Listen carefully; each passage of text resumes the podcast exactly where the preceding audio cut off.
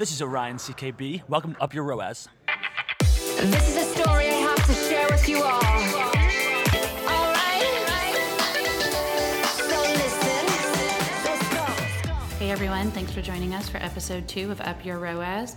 Today we're going to be talking about lead generation, how it's changed, and how you can utilize Facebook to do it. So, everybody, welcome Yanni. How do you say your last name? Uh, there's like a Greek way and an English way to say it. English would be Kontzalitis, Greek way is Kotzalidis. Kotsalidis? Kotzalidis. Kotsalidis. All right.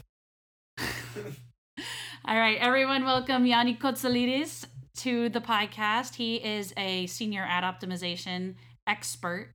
One of the things that he is a major expert in is lead generation. You know, introduce yourself, um, you know, give us a fun fact and Yeah, so to piggyback off of everything that you were saying, uh, senior ad optimizing specialist here at Orion CKB. I've been here for, according to LinkedIn, three years now. Um, just happened today. Got the three year anniversary. Congratulations. It's a big deal. Um, no, but more so um, outside of just being here for three years, I've been able to work cross vertical, being able to work with a bevy of different clients, whether it be e-commerce, um, lead gen, so on and so forth. I've just kind of made a niche in lead gen, so it's been fun. Um, fun fact. fun fact, I guess, given my name, I am Greek. Uh, uh, yeah, I lived there for a while when I was younger. Um, go back every other summer, so I guess that's my fun fact. It's a pretty cool fun fact. So, why don't we start at the beginning? Uh, you know, how would you say lead gen's changed just in the time that you've been working on it? So lead gen in general has always been kind of it's I mean it's been ingrained in kind of the internet. It's been there forever. Um, back when sites got a lot got away with a lot more, um, and then obviously there's clickbait and different clickarb uh, companies that would be in there, lead aggregators that got away with a lot back in the day. But as the internet grows, it gets more and more refined. Everybody's looking for a quality channel. Nobody's looking to just make sure that they're just inundated with leads. But I mean, there is still people that think the more leads, the better. What we argue now and what we've seen success with is the more quality leads, the better. So if you're used to seeing a $50 CPA because you were used to getting all these lead aggregators that sold you leads or you were able to get these leads for extremely cheap but they none of them ever backed out to what your quality metric is we advertise against that because we'd rather spend your dollar um, getting you the most qualified lead upfront knowing that there's the least resistance to enroll So, that was a lot of information kind of in one compact statement. So, let's unpack that a little bit. When you say lead aggregator for somebody that might not be as familiar with what that is, Yeah, so a lead aggregator is essentially just somebody that would go around, depending on what your vertical is. Say if you're trying to get email addresses, or if you're a college is trying to figure out um, people, students that may be interested in your school, or if you are, say, a sweepstake client that trying to get people interested into your product and want to enter into your sweepstakes. The lead aggregator would basically go around and they would find that audience for you and they would sell it back to you. So what is it now that you know, and that would what was the purpose of a lead aggregator? I guess to get you the cheapest CPLs. Yeah, so basically they're going around and they're trying to find you the so based on your vertical, we'll try to find you the cheapest cost possible. So if you're doing it by yourself, say we'll use a school um, uh, in this context would say it takes them about $150 to acquire a lead. So somebody that's interested in your school, Lead Aggregator on their back end is able to get them for $20 a lead. They just find people that are super interested in further education. And then they will sell those leads back to the school for $50. So they've made double their profit back, but they've also, in the same time, um, reduced your cost up front as a school because you're getting it for 150 you're now buying them for $50 And so, what would be then the downside to using a lead aggregator? they sell those same leads to a bunch of different people so you're competing against them to enroll them but at the same time you are also not necessarily sure where these leads came from how quality they are um, which kind of brings you into the next phase of this is kind of lead scoring which basically means like from these lead aggregators we'll just use a one through five model that these are a one not qualified they're not in here but we're going to get a bunch of leads or they're five which means that they are super quality and this lead aggregator is giving us great quality leads. We'll continue to buy from them. So lead scoring is another way to try to prevent getting poor leads but i argue that if you're always getting good leads you shouldn't need to lead score. Now, with lead, lead now with lead aggregators, is that something that they would use for Facebook campaigns? How has Facebook sort of changed the game for lead generation? Yeah, so lead aggregators are it's not a space for Facebook. I mean, they still exist and they stuff they definitely exist on Facebook. It's just harder and harder and harder for them to get the same type of volume. So what Facebook's done is it's made it super easy for the end user, so the school itself, to get the lead at a super cheap rate, as opposed to these lead aggregators getting it for kind of bottom of the barrel prices. So it's made it much harder for them, and Facebook's also really wants to make it a quality channel. So I mean, it's getting even harder for clickbait type sites. It's getting harder for anybody that's not driving an end product to um, find a niche or find a groove on Facebook in general. So with Facebook now sort of changing the game and making high quality leads more prevalent, how has that factored into what you guys do? So it's not even that Facebook's making the leads super relevant. It's just Facebook's a super quality channel. You're still finding people that are super engaged with their feed, not necessarily posting every single day, but they're super engaged with what they're doing. They're super engaged with their behavioral trends. So um, as opposed to search where you're clicking on if you were trying to go to a school, you'd type in which school you're trying to go to, and then eventually you'd enroll.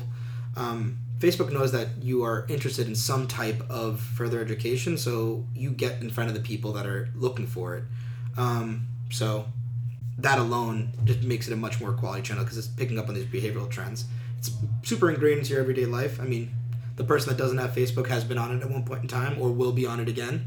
Um, but it is it's there. It's a mainstay. It's going to be here um, for a while. So Forever. yeah. So just the fact that they've been able to do such a great job in being able to find the user and being able to pick up on the behavioral trends, it's just a really good spot for whatever type of lead gen you're trying to run. I keep putting it in the context of uh, an education client, but this works for a sweepstakes client. It works for people trying to further enhance their email campaigns for maybe a retention or an email marketing campaign. It works in just a bunch Any type ways. of lead generation. So, how, what Facebook tools do you specifically use the most uh, when focusing on new leads? So the good thing about lead gen is that you can actually use anything, um, and people kind of shy away from using the tools that seem a little too brandy, seem a little too um, DR focused uh, or a brand focused. I mean, DR focus would be your best bet, but everything would be would be capable for lead gen. So I mean, when you think of a link ad, you click off and you submit a lead. I mean, that's the lowest funnel you can get, but you can get it with a Canvas campaign. You can get it with anything lead gen is your least resistance to success. So what I would say is that you can use all the products. It's just about the follow up that really what makes Facebook lead nurturing or lead nurturing in general super successful on Facebook. Yeah. So, how is it that you sort of nurture these leads? How do you keep potential leads engaged? Yeah, so I guess the big thing here is that you want to make sure that your first your first touch is your most quality um, contact. So we're going after audiences that we know or we have have we have known to be successful, and we've known that they have and produce quality. So and then obviously it comes with a bunch of testing, working with the client, being able to find out what their niche is, what their audience is like, and being able to test that, and um, maybe using search or display or what they done on Twitter as a, as a an outline, but the Facebook user is really unique to what Facebook has. So if those continue to work, then great. But if we do find an area where we are hitting your quality metric, so say for example this is a school, and your quality metric is an enrollment, and that ta- that costs a thousand dollars cost per enrollment is what you need to be deemed successful. Um, we'd rather get you a thousand dollar lead and a thousand dollar enrollment. We'd rather be tick for tack. But if we can get you leads at $150 and know that that enrolls at a $100, great. We never want to get you $10 leads and your cost per enrollment's $3,000. The fact that we're getting you super cheap leads has done nothing for us um, on in your quality metrics because that's exactly that's where you measure your revenue. So, basically, it's quality over quantity is sort of the main.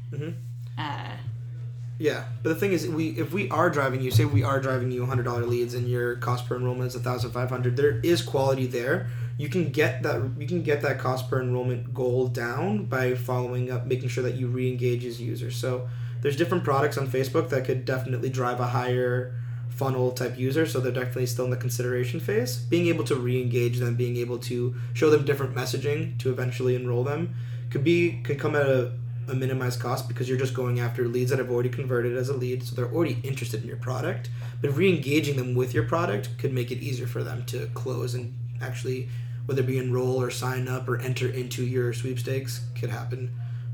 I mean, at a really really cheap cost. so do you advocate sort of following different paths through the funnel? You know, some people that are super engaged and definitely want to commit versus somebody that's sort of maybe searching. You know, do you have like best practices that you use for one versus the other? So yeah, I mean, what I would say for your lead gen campaign, given what your goal is, uh, definitely try to find your audience that um, is providing you the cheapest cost per lead up front. Um, you always want to use a barometer. So, say if this is month one of you in face um, for yourself in Facebook, and you have gotten yourself your cost per lead goal to be X, and that is what you've seen historically, great. But make sure that you're measuring that to the quality metric. So, you I would say definitely allot yourself about 28 days to first acquire your leads. But then I would also say uh, let yourself have another month afterwards to see if they enroll, see what your number is, see what how long it takes for these leads to mature.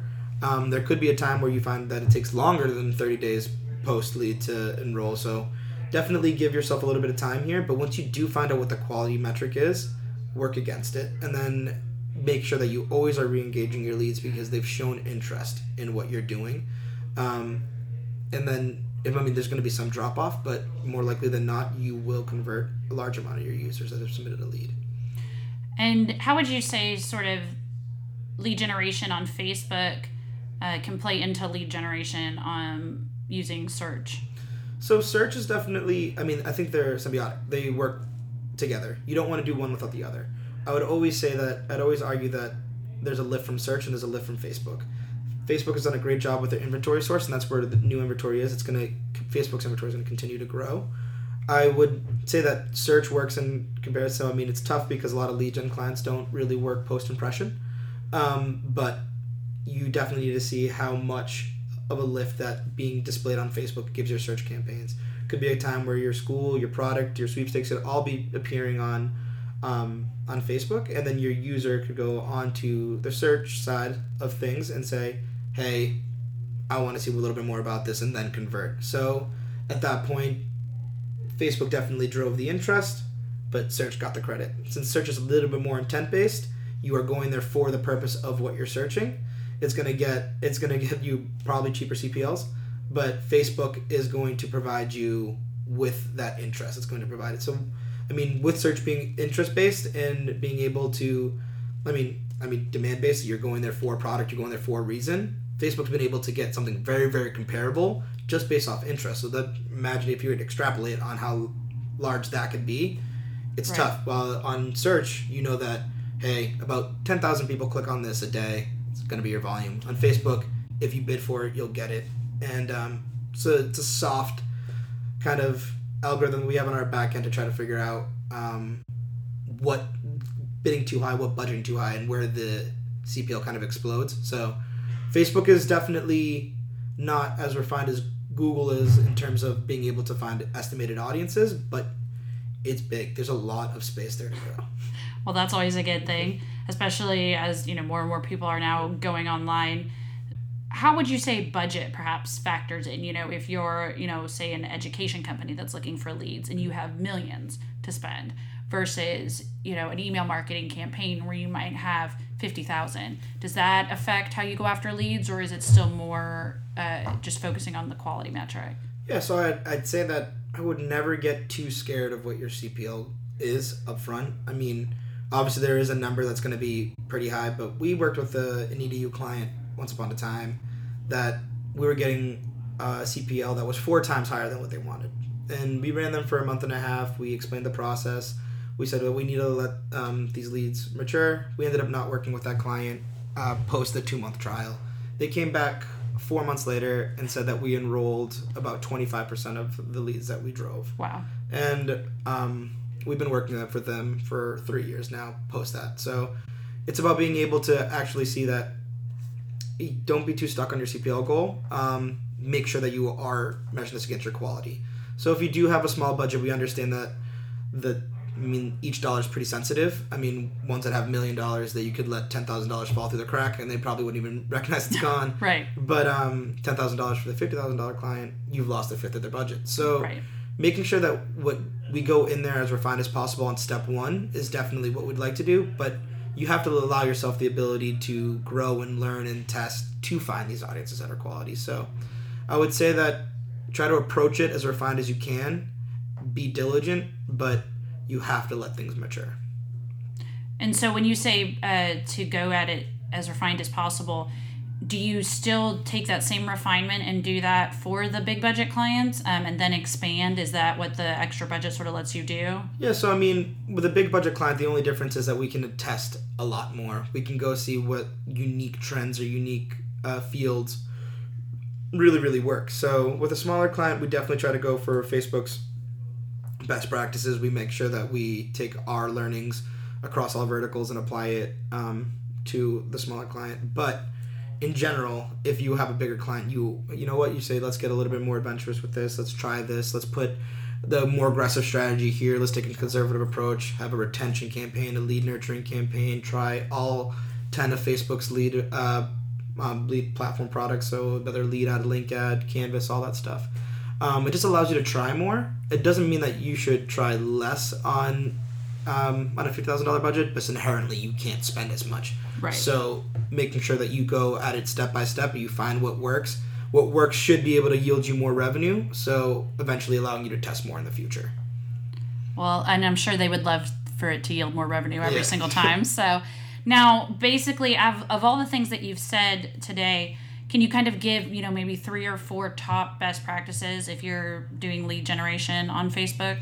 Yeah, I would say that. Um, well, first, I would say know your audience, but don't be afraid to know your audience on Facebook. There, Facebook, I've seen it time and time again. It's not search, it's not display, it's not Twitter, it's not um, Pinterest. It's Facebook users are very different. Um, so be able to understand your Facebook user. Um, they're probably different than what you've historically seen. Uh, and then I would also say make sure that you nurture your leads. Make sure that you are engaging them, you touch base, or in some whether that be through email or through another Facebook campaign. But make sure that you continue to engage them. And lastly, make sure that you measure quality more so than quantity. Um, getting inundated in leads may seem great. You may seem like you have thousands and thousands of leads, but if they don't convert, then you just have thousands and thousands of names, not um, not anything to do with them. So make sure that you always measure quality. So to recap, you said know your audience, but especially know your audience on Facebook and how that can affect things. Continue to nurture and engage with your leads. And then last but not least, it's always uh, quality over quantity. Correct. Yeah. Awesome. Well, thank you so much for taking time out of your day to chat with us. Thanks, Thanks. guys. Have a good one. You have a little call sign, no Mike and Mike in mid morning? I got nothing yet. I mean, I'm probably gonna use my initial, so YJK. That's gonna be my sign off. There you go. YJK, uh, peace and out. Thanks again for joining us for episode two of Up Your ROAS, the podcast brought to you by Orion CKB. We hope you've learned a lot about lead generation today. If you have any more questions, feel free to check out our website at www.orionckb.com. Thanks.